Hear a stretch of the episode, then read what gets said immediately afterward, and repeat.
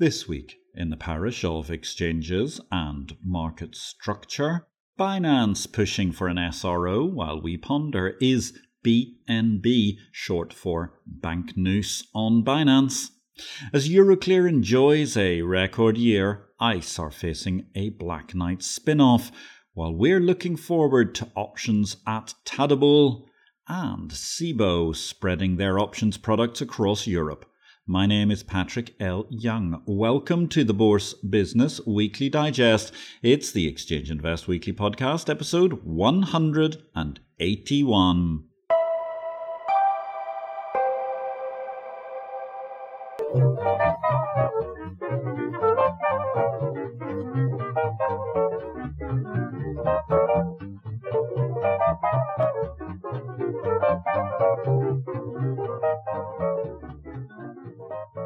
Good day, ladies and gentlemen, from a slightly windy studio. Today, this is a very brief reduction of highlights amongst the key headlines from the week in market structure. All the analysis of the many events and happenings from the past seven days can be found in Exchange Invest's daily subscriber newsletter, the unique guide to the bourse business sent daily to your inbox. More details at exchangeinvest.com. Over in the distributed chaos of bit carnage, crypto is getting divorced from its banking counterparts. Binance now appears to be entirely out of US dollars, for instance, while there are now luxury rehab centres offering therapy for crypto addiction, according to BBC News. That, if nothing else, reminds us this has been a millennial centric bubble, despite some of us eschewing electronic money for decades. The Super Bowl, America's largest festival of TV advertising, passed last Sunday, and it was a crypto free year, unlike the 2022 Bitcoinathon. But above all else, the news this week in BitCarnage, the crackdown is real. The staking crackdown is just one element of a clear throttling of the crypto economy version 1.0, which has been affected by US authorities in the past week alone. The de facto closure of Paxos in the USA has killed PayPal's stablecoin ambitions, but its impact may be most acutely felt on Binance, who use Paxos for their USD stablecoin token. Back in the parish world of markets, don't forget you can catch all our bit carnage every day in Exchange Invest, the newsletter that can be in your inbox for only $349 per user year in the parish of exchanges as they are traditionally created, TMX Group have announced a proposed 5 for 1 share split of the Canadian market operator. NICE are planning to compensate brokerage claims after their recent technology glitch, while the CEO of Hong Kong Exchanges, Nicholas Aguzin, regarded his visit recently as part of a Hong Kong government delegation as being a very productive trip to the Middle East. Equally, Hong Kong Exchange's growing attractiveness as a listing venue for Southeast Asian companies has been highlighted this week by, amongst others, various partners in Allen and Overy, talking to Deal Street Asia. The Turkish Stock Exchange, they of course had a very torrid week, as did all of Turkey, following the horrific earthquake that ripped apart so many lives in the tens of thousands, probably sadly in the hundreds of thousands of dead, ultimately on the border between Turkey and Syria to the southeast of Istanbul. The Turkish Stock Exchange, they halted trading all the way until the 15th of February. Delighted to say that as we were recording this podcast already, Borsa Istanbul was back underway, which was great news. That was the first exchange shutdown in Istanbul for 24 years. The president, of course, having been the 1998 prorogation of the Turkish stock market after another enormous earthquake in that fault rich land. NSE's chief executive Ashish Kumar is awaiting an SEBI response in relation to his IPO plans. While the news isn't so good for Chitra Ramkrishna, yes, she got bail in the NSE phone tap case, but at the same time, the NSE's Indian board of directors has given sanction to the CBI, the Indian fraud squad, to prosecute Chitra Ramkrishna over various aspects of the troubled colocation case. Good news from CCP12, the global body of clearinghouses. They've welcomed KASE, the Kazakhstan Exchange, as a new observer member. And don't forget, of course, you were able to catch a great interview that I did just a few weeks ago on IPO Vid with the CEO of KASE itself, Alina Aldambergen. Thanks for listening to Exchange Invest Weekly. We welcome your feedback. You can contact me directly, patrick at derivativesvision.com, with any comments. Meanwhile, if you enjoyed this show, we would welcome you giving us a thumbs up, or if you have time, a positive review will always be welcome wherever you find this podcast. Results. It was a very busy week for results in the parish. All the details were, of course, in Exchange Invest Daily, the newsletter no person can afford to be without in capital markets and market structure. For the sake of this podcast, let's look at a couple of edited highlights. CME, depending on which analyst you listen to, were either as expected or a slight beat to the overall earnings revenue at $1.2 billion. Much more impressive numbers from Deutsche Börse. They saw net revenue increase 24%, EBITDA up also 24%. In deals this week, TP ICAP have terminated talks to sell their data unit Parameta. We'd mentioned some weeks ago in Exchange Invest newsletter that TP ICAP seemed to be shopping their data business in recent months, although investor interest had struck me as somewhat slightly lukewarm. The whole affair, though, is rather weird, but of course, this is the strange world of TP ICAP.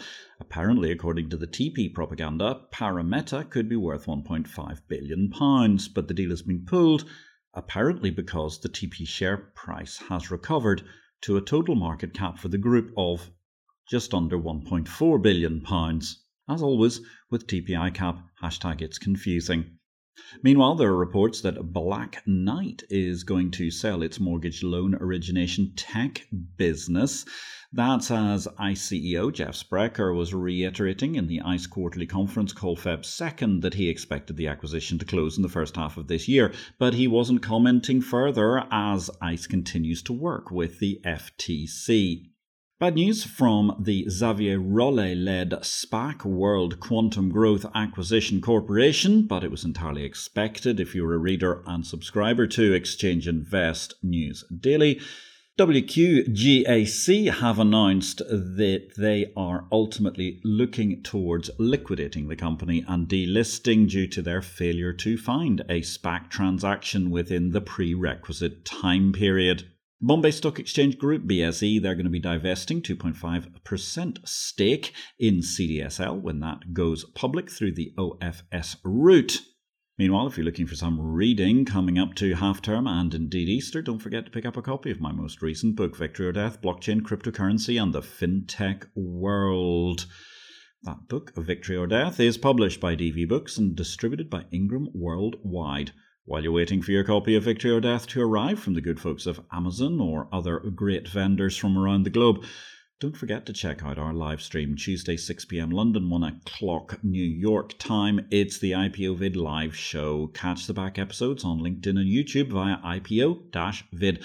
Just recently, we had a magnificent show, IPO Vid 94, straight to the blockchain, with the woman who effectively revolutionized the settlement and digitized it of all stock and bond transactions in South Africa, Monica Singer, and has now moved to much more exciting distributed ledger fields.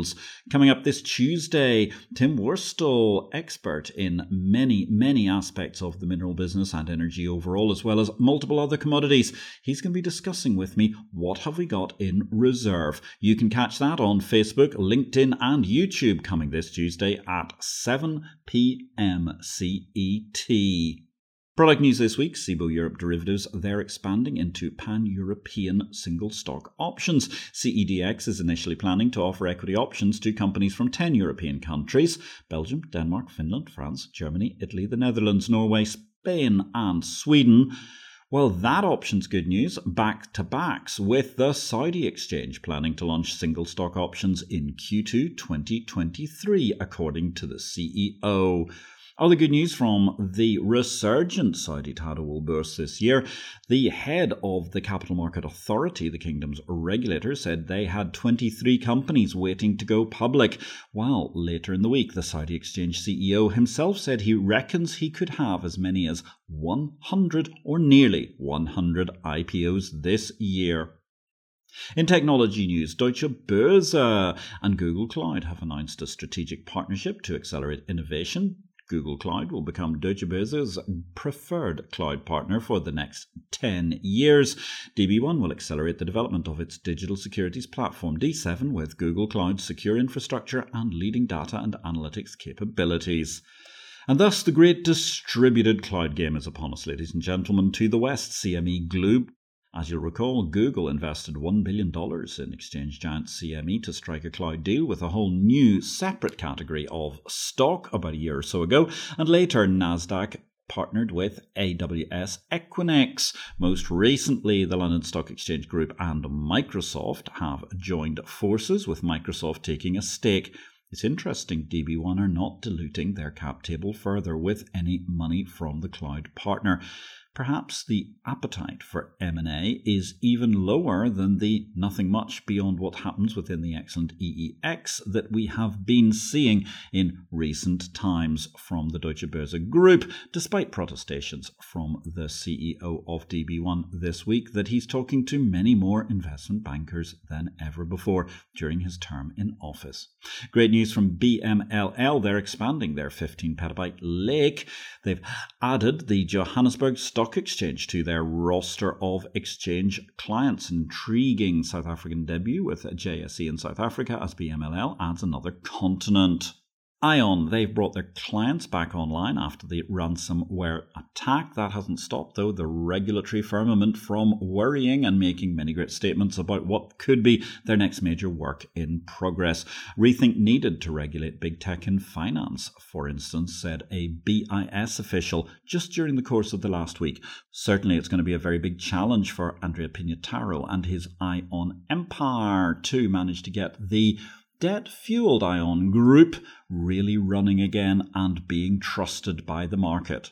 Bakkt, meanwhile, they've killed off their consumer app, sunsetting that and focusing on B2B consumer offerings. That's going to be business to business to consumer. So I suppose that's BBC.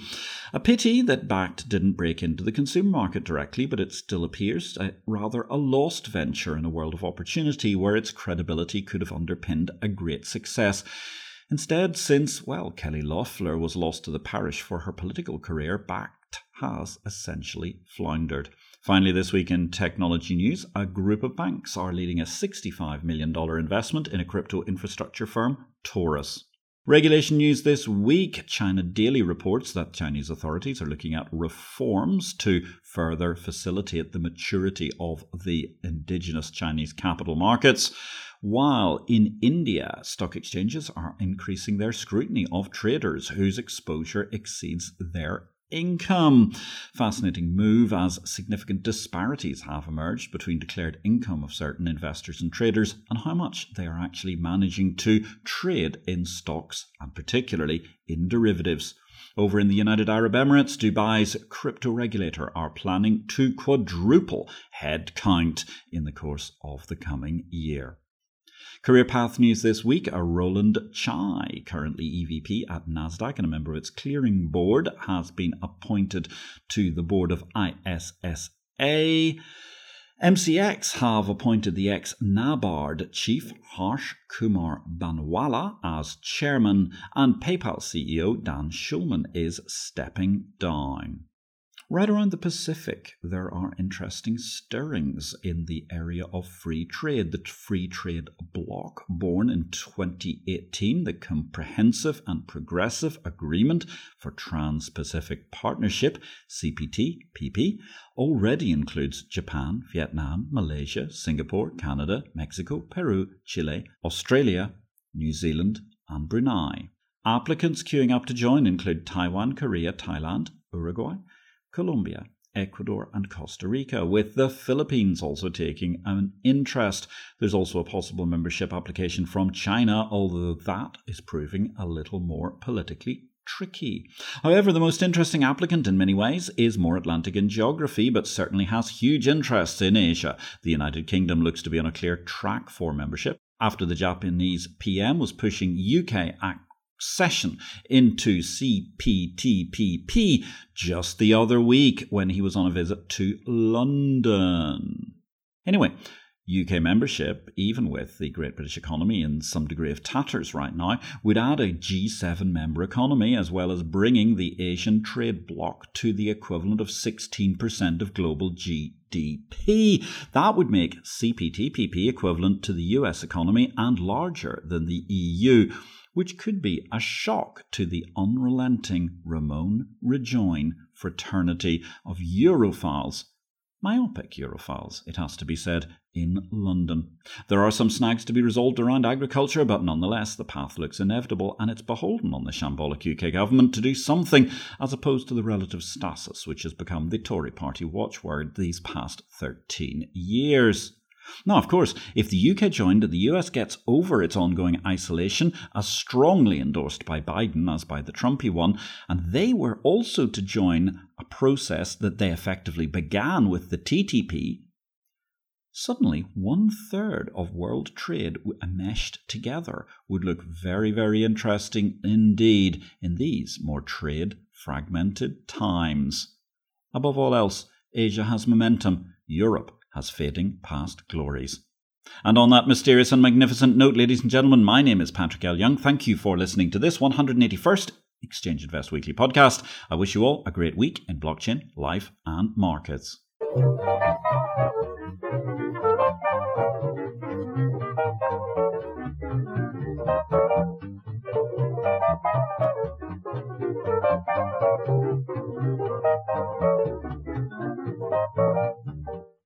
This show relates to the business of bourses. It is not to be construed as investment advice, nor are we making any investment recommendations.